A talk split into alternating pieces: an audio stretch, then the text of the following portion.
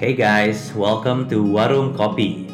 Here with me, slash your host, Edwin Mohammed. Zaman sekarang, to be honest, I still find it hard to believe kalau nyaris semua kebutuhan kita itu bisa diatur lewat website dan aplikasi. Apa pun kebutuhan kita, there's a chance we already have an app or a website for it. Tapi tahu nggak, di balik layar aplikasi atau website itu ada banyak orang yang berperan penting untuk selalu make sure kita ngerti cara menggunakannya dan terbantu, and also terhibur. Di antaranya adalah writers, para penulis. Tamu gua malam ini is an old friend dari Traveloka. Dulu kita pernah ngerjain script bareng buat video-videonya di YouTube. Kenalin dulu, namanya Billy Hadi, script writer pertamanya Traveloka. Hai Bill, apa kabar? Baik, lumayan sibuk. Thanks sudah nyempetin ke warung kopi, tempat ngobrolnya para writers. Bill, pastinya gue nggak mau langsung bahas tentang kehidupan lo di Traveloka. Jadi kalau gue boleh rewind waktu ke zaman lo sebelum di Traveloka. Nah, menurut profil LinkedIn lo, dulu lo pernah menjabat sebagai copywriter di sebuah agensi bernama Redcom. Yap. Nah, di sana kehidupannya gimana, Bill? Eh, di sana kehidupannya agak beda nih sama di Traveloka. Ya, Redcom itu kan digital agency. Jadinya ja- ja- oh ya di sana gue jadi copywriter. Jadinya eh, fast lebih fast pace kali ya karena digital agency kan kliennya nggak cuma satu dan briefnya untuk masing-masing klien aja bisa beda. Jadi semakin banyak klien, semakin banyak brief, tantangannya sama yang dihasilkan sama gue tuh udah beda-beda banget beda kayak pas di Traveloka ini. Kalau Traveloka kan udah fokus ke satu brand gitu. Yang ngebedain kan produknya yang banyak.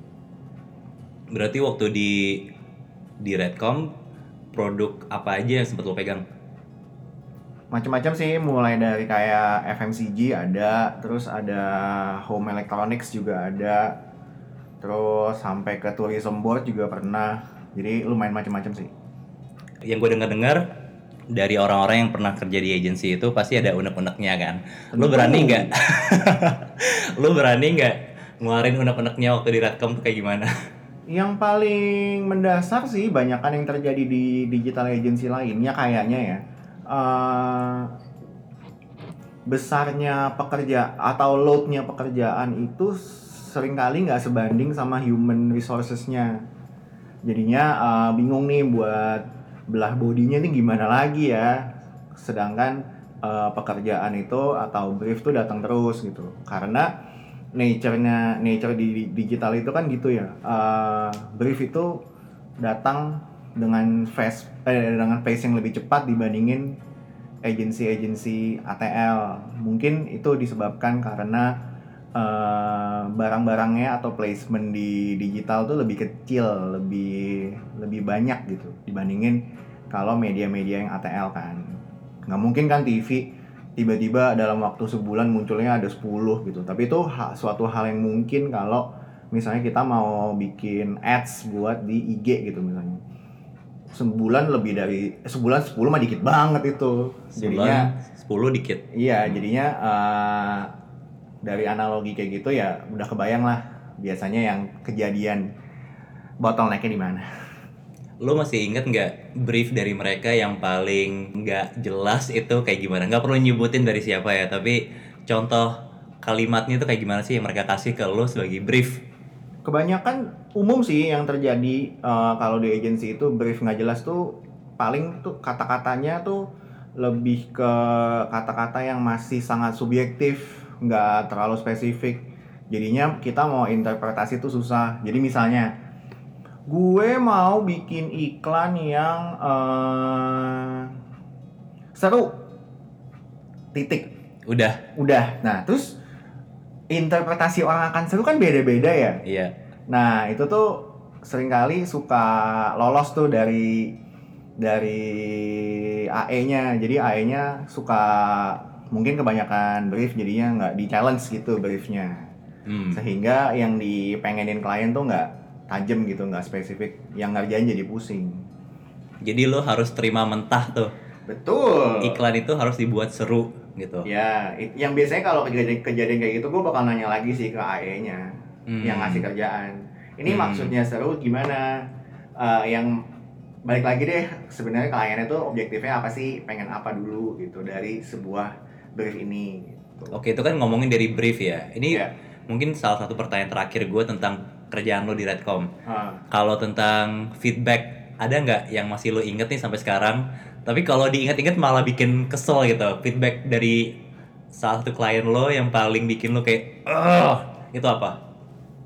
klien oh ini sih apa yang paling bikin lumayan jengkel tuh klien amnesia sih jadi Apa klien amnesia? ah ah, kalau ngadepin klien amnesia jadi kan kalau meeting udah ada MOM-nya ya dari AA itu udah bikin gitu MOM-nya tapi eh, namanya klien gitu ya bisa aja berubah walaupun udah ada hitam di atas putih gitu Hmm. hari ini ngomong A besoknya ngomong B gitu bisa aja tuh kejadian Hmm.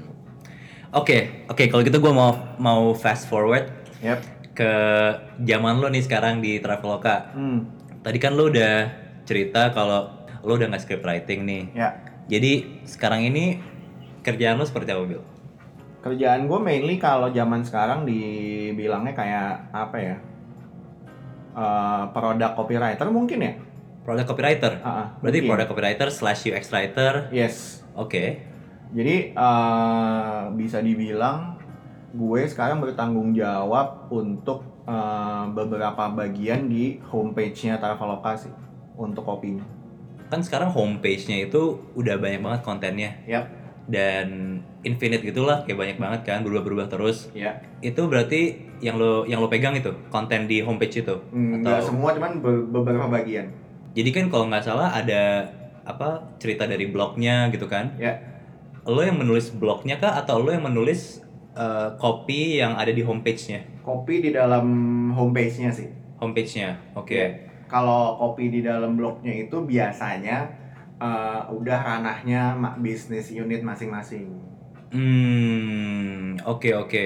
Intinya semua copy yang kita lihat di homepage-nya Traveloka itu itu lo yang ngerjain bareng tim lo atau lo aja yang ngerjain?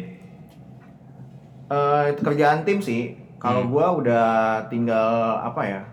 Be- de- ya kerja dari tim, cuman dari ideation gue udah ada, cuman yang eksekusi gue juga gitu. Oke. Nah ini kan kalau gue bandingin sama zaman gue di Traveloka, Ya. kan homepage-nya belum sekeren sekarang nih, Ya. pastinya belum se se rich sekarang lah Ya. kontennya.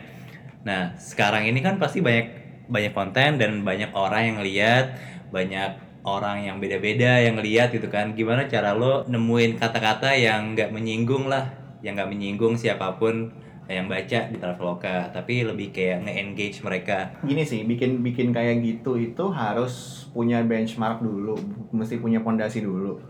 Eh, kalau udah punya pondasi kan bisa di scale up jadi lebih banyak. Nah, di sini ya kita berangkat dari eh, guide-nya dari para editor dulu nih. Kebetulan di Traveloka kerjanya ada editor nih. Eh, buat apa ya? Menjaga bahasanya supaya nggak cuma bahasa si konten juga supaya eh, apa yang diproduksi dari kita itu memenuhi standar. Nah, standarnya ini yang dibuat dulu sehingga eh, semua apa yang diproduksi bahasa apa pun itu bisa terjaga dengan baik sih. Dan juga bisa apa ya? eh, masuk ke semua target audiensnya brand. Hmm, oke oke. Nah sebelum gue lanjut nanya-nanya tentang produk copywriting, gue sebenarnya udah nyiapin beberapa pertanyaan tentang kerjaan lu dulu. Aha. Jadi kan Billy, lo yang gue kenal adalah seorang script writer Ya. yang pertama di Traveloka, yang bikin banyak video YouTube tuh lo scriptnya. Pertanyaan gue adalah, saat lo membuat script, thought prosesnya gimana? Pertama ini dulu sih, eh, cari tahu dulu briefnya gimana. Eh, objektif paling dasarnya itu mau ngomong apa.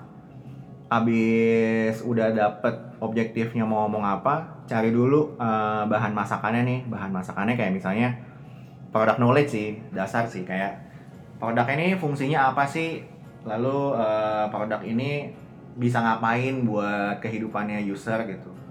Terus eh banner apa competitive edge-nya si produk ini tuh apa gitu dibandingin produk-produk lain gitu di Hmm. luar sana maupun di dalam sini gitu. Oke.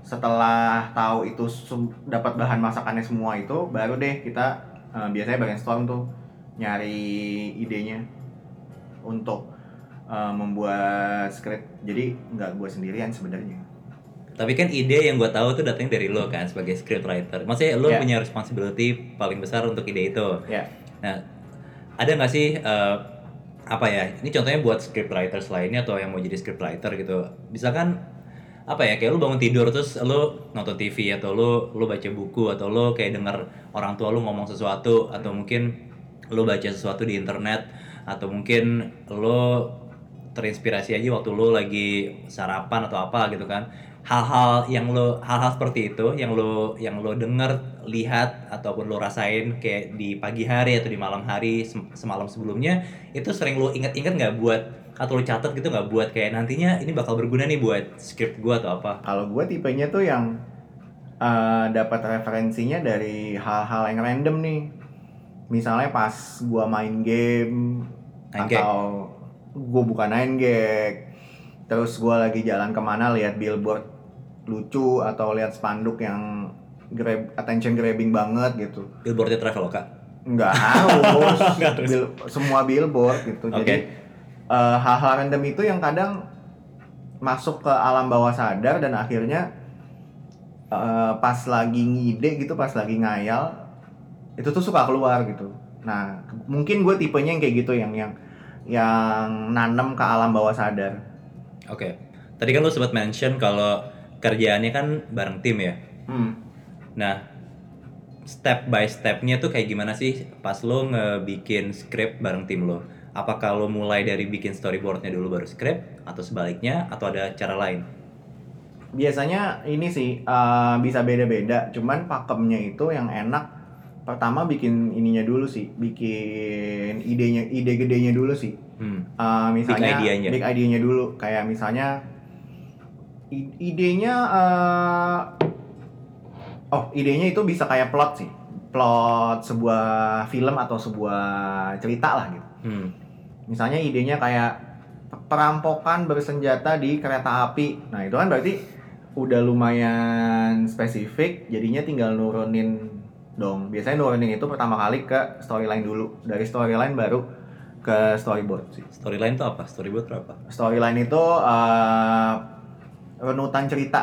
Jadi eh, mulai dari misalnya penjahatnya dikenalin dulu atau eh, pe- apa semua penumpang masuk ke kereta misalnya kalau ngikutin plot point yang tadi ya. Mhm. semua penumpang masuk ke kereta terus sampai hingga akhirnya eh, dari cerita dimulai sampai ke klimaks sampai ke endingnya. Itu runutan cerita itu mesti dibikin dulu biasanya dalam Dan bentuk storyline. Dalam bentuk storyline yang isinya teks doang berarti. teks doang Baru setelah itu dibuat storyboardnya yang isinya lebih ke gambar-gambarnya. lebih ke gambar dan eh, skripnya orang-orang yang di dalam situ tokoh-tokohnya ngomong apa sih atau kalau butuh ada tambahan tulisan di layar atau kita bilangnya super itu tambahin di situ Berarti storyline kalau buat bloggers nih kayak outline-nya dong. Ada judul, Ya.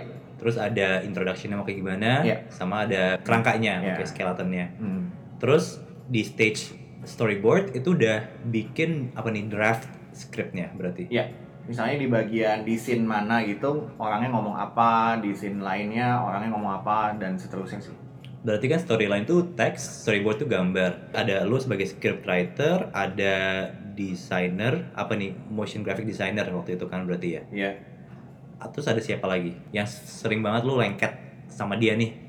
Biasanya designer sama motion designer sih. Kalau lebih baik lagi kalau ada visualizer atau illustrator sih.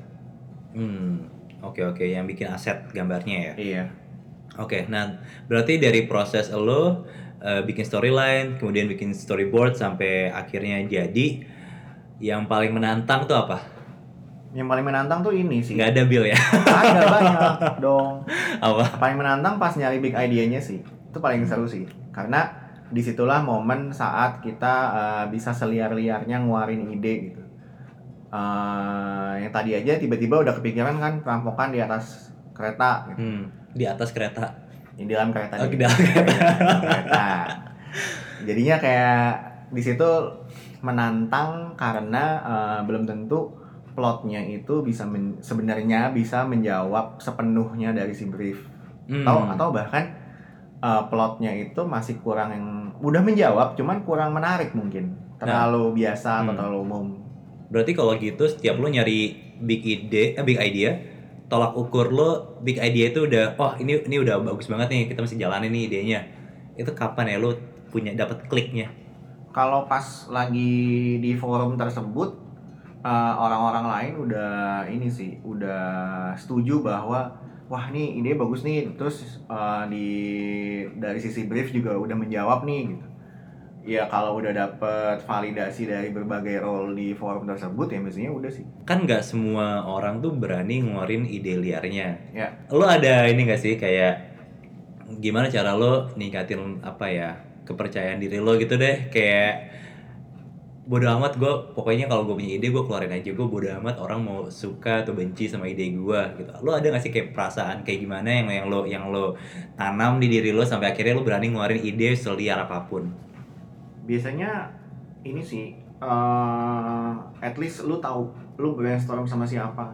At least ya lu dikenal berarti. kenal gitu. Lebih baik kalau lu bahkan udah nyaman sama orang itu gitu udah sering ngobrol jadinya eh, bakalan pas lagi brainstorm tuh bakalan lebih lepas lagi sih jadi sebenarnya orang-orang di sekitar lo saat brainstorm itu ngaruh banget ke kualitas Ngaruh. ide lo ide lo ya sih. karena orang orang-orang yang dalam situ tuh gunanya selain nguarin ide juga orang-orang itu juga kayak ngasih apa ya kayak ngasih validasi mungkin ya kalau wah men ide lu keren. Atau wah gila ide lu gila banget. Nggak nggak nyambung. Itu tuh kayak semacam cara lu berpikir dikritisi gitu sama orang lain. Itu kan Hmm.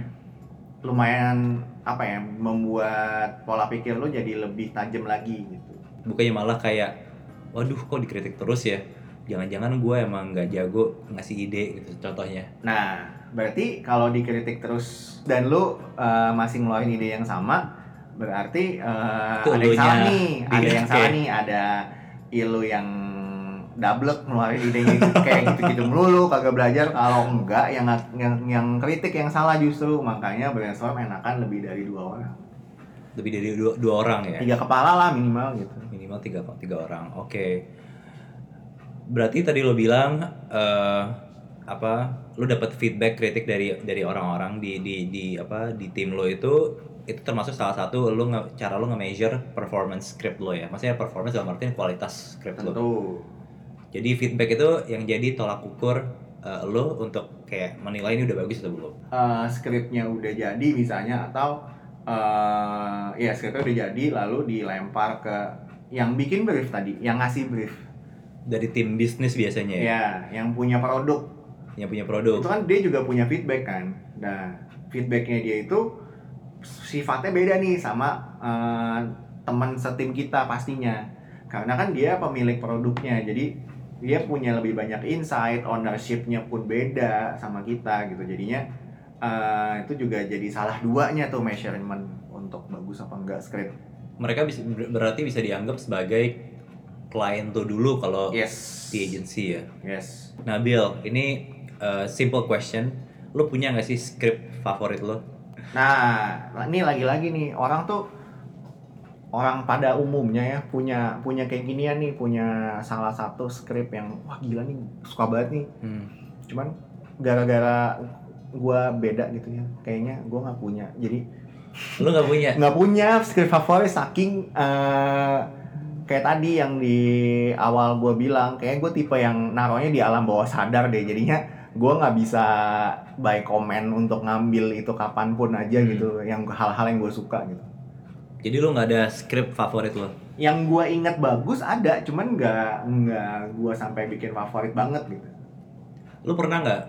Lo sebagai script writer ya, atau bahkan Iya. sampai sekarang kalau lo nonton film di bioskop atau mungkin lo nonton di Netflix atau Iya. apalah, lo merhatiin banget teksnya itu kayak gimana, scriptnya kayak gimana? Maksudnya, coba gimana? Maksud gue orang biasanya kalau nonton kan Iya. nggak terlalu merhatiin skripnya kan. Iya. Generally orang-orang di, Iya. di luar sana. Jadi mereka lebih mikir, lebih mereka lebih ngerasain storyline-nya mungkin ya. Bukan bukan Oh, teksnya gitu. iya, iya. Nah, tapi dan mungkin efeknya gitu kayak gue nonton Avengers wah gue suka banget sama Ya. efeknya atau enggak kayak aktor aktrisnya gitu kan Ya. nah cuman lu sebagai scriptwriter dulu dan sampai sekarang gitu kan masih jiwa script writing lu lu sampai sedetail itu nggak kalau nonton? Lu pengen tahu skripnya kayak gimana? Dari secara umum gue tetap perhatiin sih. Kayak misalnya eh semalam kayak gue nonton Mindhunter gitu untuk pertama kalinya Ah. season, 1 season satu oke. Terus orang dari sebelum nonton itu tuh gue de- dengerin review orang-orang tuh kayak wow Mindhunter bagus cuman slow burn banget ya gitu. Gue jadi udah punya ekspektasi nih waktu nonton. Waktu gue nonton episode 1 season 1 aja kayak cuy. Ini skripnya bagus cuy. Oh ya kayak eh, bagusnya itu kayak yang orang bilang slow burn itu emang bener cuman slow burn Eh, tuh apa? slow burn itu kayak kli- klimaks menuju klimaksnya itu lama gitu. Oke.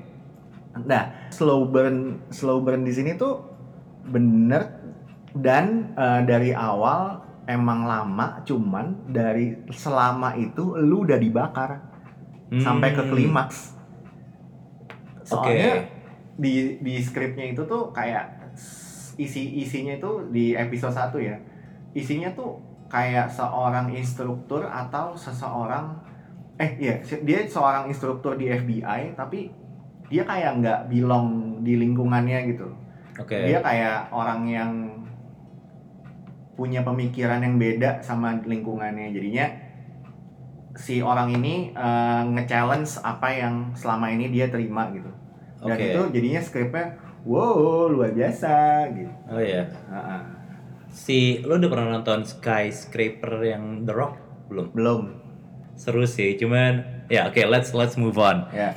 Eh, pertanyaan gua berikutnya itu kalau lo udah kelar ngerjain sebuah skrip then what do you do? Kalau udah kelar ngerjain skrip produksi dong. Produksi dan lo ikutan di produksi juga berarti? Harusnya kalau udah kelar produksi what's next? Post produksi dong. Post produksi ya editing. Berarti dari seluruh proses ini lo udah ngelewatin dan lo udah kelarin sampai ujung banget. Ya what's next biasanya?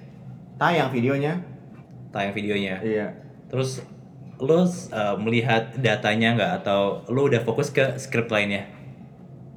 Ngelihat at a glance sih kayak misalnya eh, komentarnya di misalnya di, di taruh di YouTube misalnya Oh iya, komentarnya tuh komentarnya ya. apaan ya gitu pengen Hmm. lihat nih atau enggak eh, paling gampang yang lihat ini aja komentar klien sama komentarnya apa peers teman-teman tim kita gimana oke oke soalnya beda banget pas lu ngelihat dalam bentuk tulisan sama bentuk udah jadi itu beda banget Hmm, dan lu pernah nggak waktu apa ya? Mungkin di stage produksi atau post production gue nggak tahu. Cuman intinya lu udah bikin script udah jadi kan, udah udah lu lempar ke tim, udah lu lempar ke bisnis, tim bisnis semuanya setuju dan akhirnya udah mulai production. Terus ternyata nih pas udah mulai tayang beda banget sama script lo. Mungkin beberapa line beda banget gitu, bukan sesuai dengan script yang lu bikin.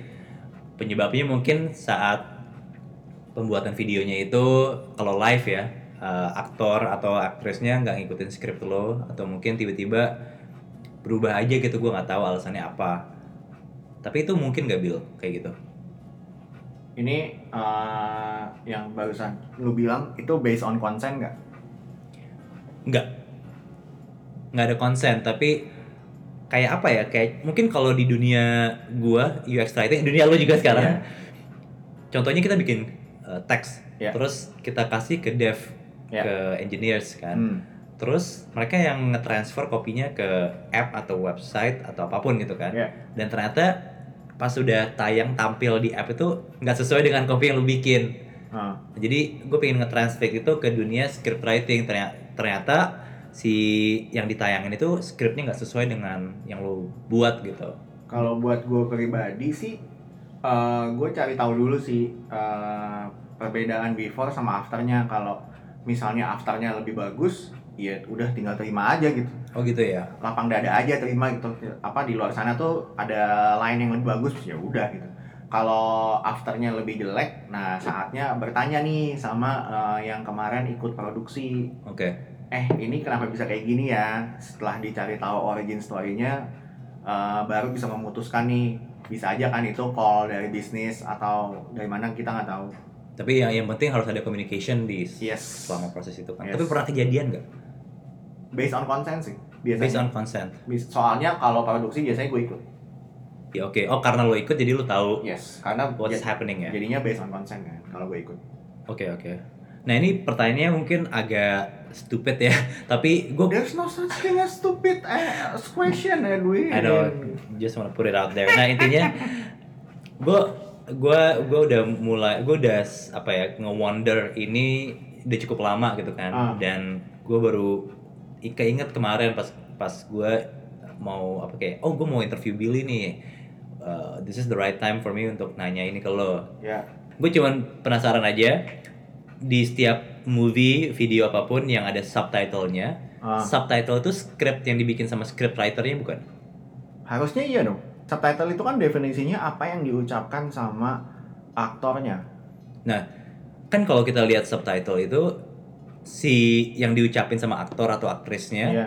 itu nggak selama nggak selalu nggak semuanya sama. Nah, menurut lo sub eh subtitle pertanyaan lo ini subtitle buat subtitle terjemahan atau Bukan. subtitle yang di- Bahasa Inggris. Bahasa Inggris, bahasa Inggris. Contohnya gue nonton di Netflix lah Iya. bahasa bahasa Inggris uh, videonya filmnya dan subtitlenya juga bahasa Inggris. Tapi nggak semuanya tuh dia tuh apa ya aktornya saying it word Word by word, word gitu. by word iya. Kalau konteksnya masih sama sih nggak apa-apa ya. Oh gitu ya. Ah, ah. Jadi seberapa pentingkah sebuah teks buat video kalau yang dipen yang kalau yang diperhatiin banget tuh konteksnya? Nah, kalau dibuat video dalam komersil, menurut gua nggak apa-apa banget ya. Hmm. Kalau buat di film, nah ini nih yang lumayan apa uh, tricky, karena uh, di film itu kan kayak word by word dialog itu tuh penting ya. Bahkan uh, sebuah line itu bisa mewakili sebuah film gitu. Jadinya bobot bobot line di film tuh menurut gue lebih berat daripada uh, medium lain gitu. Jadinya lebih bijaksana apabila dibuat word by word. Kalau gitu. Inggris Inggris ya, gitu. Itu idealnya berarti kayak gitu ya. idealnya. Berarti lu sebagai scriptwriter waktu itu lu ngerasa harus punya jiwa ini gak sih kayak gue udah bikin script, gue nggak mau tahu siap siapa pun yang bakal ngucapin itu harus sama gitu. Lu pantau terus tuh selama proses productionnya. Lu kayak gitu nggak? Itu iya dong kalau dalam konteks gue pekerja komersil.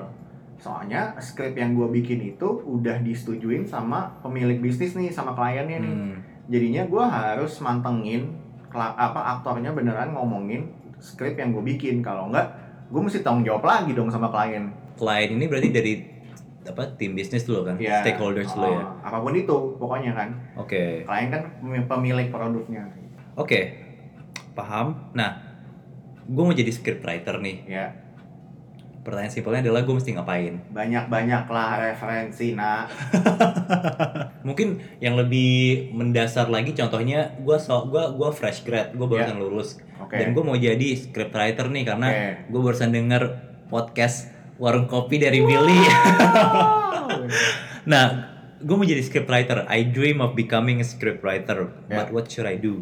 tahu teknik teknik dasarnya sih kayak hal-hal yang fundamental kayak misalnya eh, cara membuat cerita dalam bentuk video tuh gimana? Atau eh, cara bikin dialog di sebuah video tuh gimana? Sama kalau mau kerja jadi scriptwriter komersil ya mesti tahu kayak eh, apa cara untuk nge-crack brief tuh gimana? Dan cara untuk apa ya mentranslate-nya itu jadi sebuah video itu kan itu nanti perlu referensi dan tekniknya tadi yang fundamental itu tadi dipakai. Mungkin ini singkat aja sebagai scriptwriter di Traveloka itu gimana sih experience-nya selama ini? Kalau scriptwriter di Traveloka itu mesti ini sih, mesti pandai-pandai nge- mengulik briefnya sih, karena eh, semua produk itu mempunyai efek yang beda ke user dan semua user belum tentu ngerti eh, produk tersebut gitu. Jadinya eh, challenge-nya yang paling gede kayak gimana caranya bikin user mengerti tapi dari sisi bisnis juga tetap menjual Oke, oke. Berarti itu experience-nya sebagai scriptwriter di Traveloka. iya lumayan Tiga kata tiga kata Hmm. untuk untuk ngejelasin experience lu sebagai scriptwriter di Traveloka. apa ya Wih, pertama ini dong, empati. Eh, Empati. empati dulu. Empati dong. itu penting banget ya? Penting sekali. Habis empati itu mungkin apa ya? Banyak doa. Hmm, hmm, i- itu pasti. itu pasti. Eh, critical sih. Critical, oke. Ya. Karena lu mesti rajin-rajin tuh nge-challenge apa eh, sebuah hal yang disodorkan ke muka lu itu. Karena eh, belum tentu hal yang disodorkan ke muka lu itu bisa lu telan mentah-mentah dan hasilnya bagus. Critical dalam menerima challenge, critical dalam Ngasih challenge justru. oh, memberi challenge ya. Iya. Dan mungkin termasuk ini nggak asking the why Iya. and then the what and the how yes. gitu ya. Oke. Itu Part of critical. Terus ketiga, Ketiga itu sabar aja. Sabar. Sabar sih. patience is to win the battle Iya. kalau kata Gandhi. Oke, sabar berarti. Karena produknya banyak pak, jadi sabar aja gitu pelan-pelan. Jadi lu lu nggak lu nggak mungkin bisa jadi scriptwriter di Traveloka kalau lu punya empati, punya critical apa, apa lu critical tapi lu nggak sabar. Dan sebaliknya buat yang lainnya gitu. Iya. Oke. This is my last question, Bill. Hmm. Gue mau tweak sedikit nih dari pertanyaan terakhir gue. Tadinya kan gue mau nanya apa perbedaannya sehari-hari lu sebagai copywriter dulu di agency, sekarang sebagai scriptwriter. Tapi lebih sekarang lagi nih Nambah pak, buset. sebagai product copywriter. Ya, Bedanya apa? Di antara tiga itu. apa ya? Kalau dulu jadi copywriter itu yang apa yang di karena jadi copywriter dulu di agency juga jadi slash scriptwriter sih. Jadi menurut gua kayak 11 12 lah itu Oh, lu berdua. bikin video juga. Itu Iya. digital agency berarti ya? Iya. Oke. Jadi kayak menurut gue itu 11 12 sih, mirip lah. Beda apa eh, copywriter sama scriptwriter di digital agency itu belahannya sekarang udah tipis banget. Tapi kalau du- zaman dulu di jadi copywriter atau scriptwriter di agency sama sekarang jadi UX writer itu bedanya hal yang lu tulis itu eh, mediumnya beda banget. Medium udah pasti beda ya? mediumnya beda banget.